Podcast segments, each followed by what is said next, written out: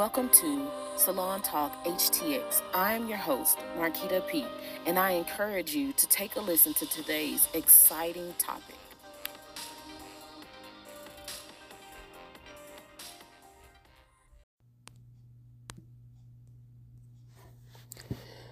I woke up this morning um, feeling feeling a little heavy, um, just you know, just kind of feeling a little heaviness. And as I sit, you know, trying to process my emotions, I began having like this silent conversation with God. And I'm asking questions like, why does this process have to be so uncomfortable? I know many of you have probably asked those exact same questions, but I'm asking, you know, why does this process have to be so uncomfortable?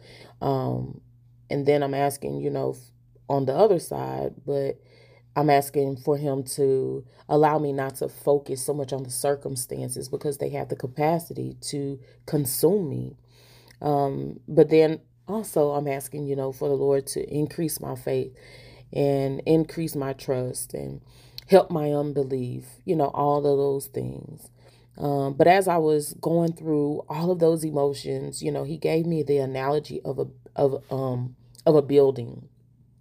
And he spoke saying that you know, when you arrive to a construction site, it looks like nothing more than ground that has been disrupted, agitated, and broken up.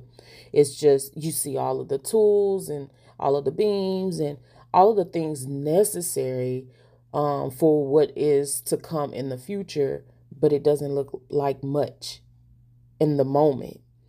Um, but at the end of the day, the developer has a vision. So that developer goes and he employs the most skilled and highly qualified builders to bring the blueprint to life. Um, but in order to do that, it takes processes, it takes revamping, it takes time. But in the end, the completed work is nothing short of a mirror, uh, um, as of a of a masterpiece. And so, in the same way, God processes us. We have individuals that He has assigned to us, that He has specifically brought into um, our our lives, which we, you know, typically know that as divine connections. But we have these individuals that the Lord has placed in our immediate circle to aid in our development and to see that we become the manifestation of God's blueprint. And when I think of that, I'm just like, wow, how amazing is God? And how masterful and manipulating is the enemy to cause us to focus so much on the circumstances and the discomfort that we are experiencing that we miss just how well taken care of we are by God, by the fact that He has surrounded us by individuals and placed every provision before us to ensure that we become the manifestation of his masterpiece. Wow. Or the manifestation of his blueprint. Wow. Which ultimately is his masterpiece. And so, you know, when I think about it, it's like just like that construction site, you know, the ground being symbolic for who we are and, you know, for our personhood has to be examined, it has to be broken up, it has to be excavated, deconstructed, tested. Then they have to turn around and approve the soil. Um, and then after all of that, dirt and all of that has been broken up, they got to clear all of that out even before they begin building. And when I think about that, I said, you know, we're we're in a society that glorifies building, but it never really highlights the preceding processes required to even get to the building stage which i i often wonder if that is why many of us are left confused or even defeated um, because we're fighting and and I use that loosely but we're we're coming up against the preceding processes the things that goes before the manifestation. and it's difficult because that's not what we see. That's not the the images that we're constantly bombarded with. But God is deconstructing many of us. Um, you know, and he's doing this while, you know, most of us are being surrounded by falsehoods, false illusions, even false imaginations um, that are requiring an excavation. It's requiring to be dug out and deconstructed. Um, and so, this next, whatever your next is, it's going to require more of you, more faith, more trust, more sacrifice, more vision, just more, all around, just more. It's going to require your submission, it's going to require discipline, and even our willingness to endure the process, trusting that God, um, who is the developer, has a plan to prosper us and not harm us, to give us a hope in the future, as according to Jeremiah 29 and 11. We have to bring that into focus. That that very thing, Jeremiah 29 and 11. That no matter what the circumstances are surrounding us, God desires to give us a hope and a future. So, this discomfort that we are currently experiencing is not for our detriment, it is not to kill us. Um, I'm, my pastor, Apostle Victor Gaddy, said one Sunday, he said, um, he said, You won't die here. And I felt that so deeply in my spirit because it can be so uncomfortable that we feel like we're not to make it.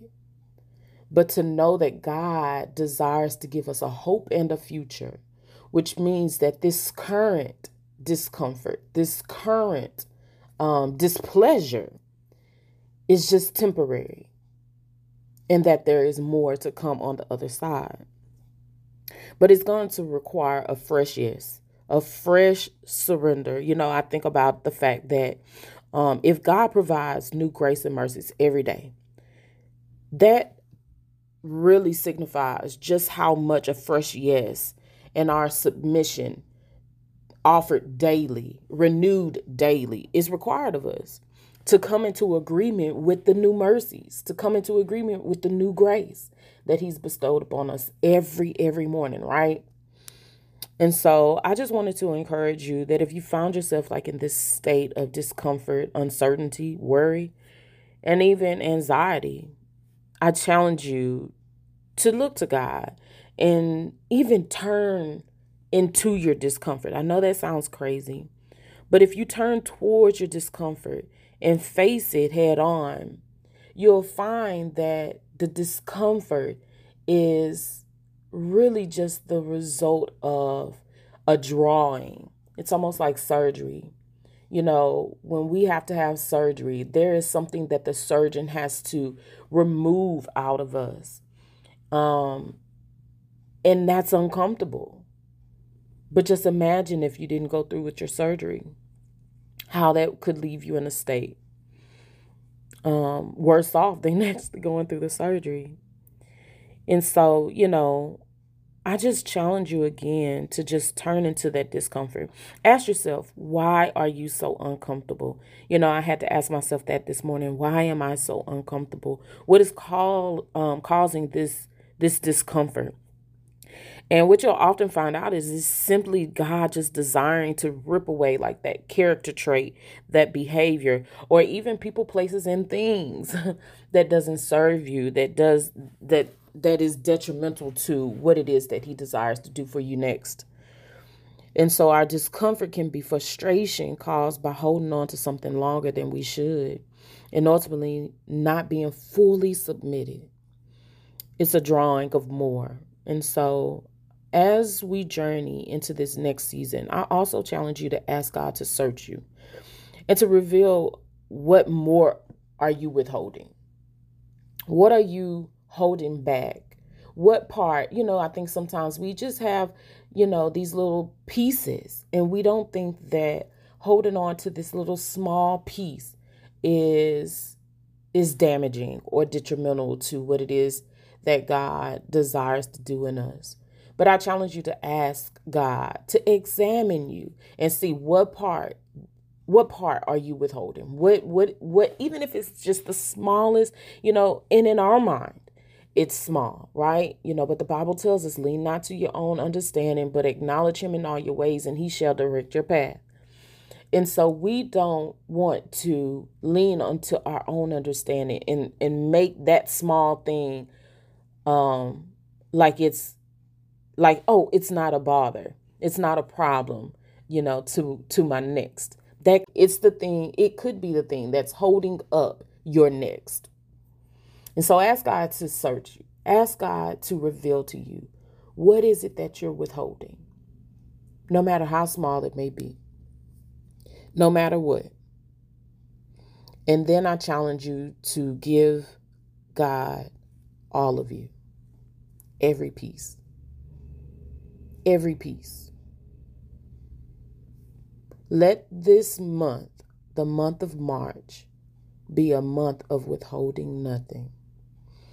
So, Father God, I thank you. I thank you, Father God, for what you are doing in us, God. I ask, Father God, that even in this discomfort, that you increase our faith, increase our trust, Father God, that we would not focus so much on the discomfort, but that we would focus on the fact that you keep your hand on us, that we are resting in the shadow of your being, of your existence. So, Father God, I ask that you increase us, increase our faith, increase our trust, increase our belief that in your processes we will be perfected. Father God, I thank you because your word tells us that it won't be complete until the day of your return, but that we can trust that you are forever processing us so that we are made into a greater likeness of you, we are being made into Christ representatives. We will reflect Christ in all that we do. And with each passing moment, each passing process, we are being made new and into a greater likeness. So we give you glory. We praise you, dear God, for the processes. We praise you, dear God, because it is working for our good and for your glory. And so we just ask, Father, that you would endow us with strength, that you would endow us with understanding, that you would endow us with your power, dear God, the power to endure. We trust you, we love you, and we give you the glory. May you be glorified out of our lives. May you be glorified, dear God. And so we wait patiently, Father for you to continue to do your work. We submit to you, dear God.